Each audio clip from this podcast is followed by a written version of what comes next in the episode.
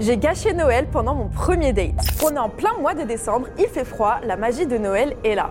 Je parlais grave bien avec une fille. Un jour, on décide de se rencontrer et on se rejoint au bar histoire de boire un coup et d'apprendre à se connaître. Le feeling passe bien, on rigole beaucoup, on est un peu éméché. Je sais qu'il y a un marché de Noël pas loin, alors dans un élan de romantisme, je lui propose de continuer le date en allant se promener là-bas. On arrive, c'est super joli. Il y a plein de petits chalets, des enfants partout, ça sent les marrons et le vin chaud. On se promène et on commence à jouer au jeu pour combien? Pour combien tu danses devant tout le monde, pour combien tu manges du panettone, pour combien tu m'achètes un cadeau, etc. Puis on arrive devant un petit chalet avec le Père Noël à l'intérieur qui distribue des papillotes aux enfants et avec lequel on peut Oh, faire oh, une photo. oh, oh, Mon date oh. me lance alors un défi pour combien tu vas prendre une photo avec le Père Noël au milieu de tous les enfants. Étant donné que j'étais un peu bourrée et que je voulais la faire rire, j'accepte. J'attends mon tour puis je me dirige en souriant vers le monsieur. Sauf qu'en marchant, je me prends les pieds dans quelque chose. Et là, c'est le drame. Je tombe littéralement sur le Père Noël. Je m'étale de mon long sur lui et mon verre de vin chaud se renverse sur sa barbe et ses habits. Le monsieur crie, il arrache sa barbe, révélant la supercherie devant tous les enfants présents.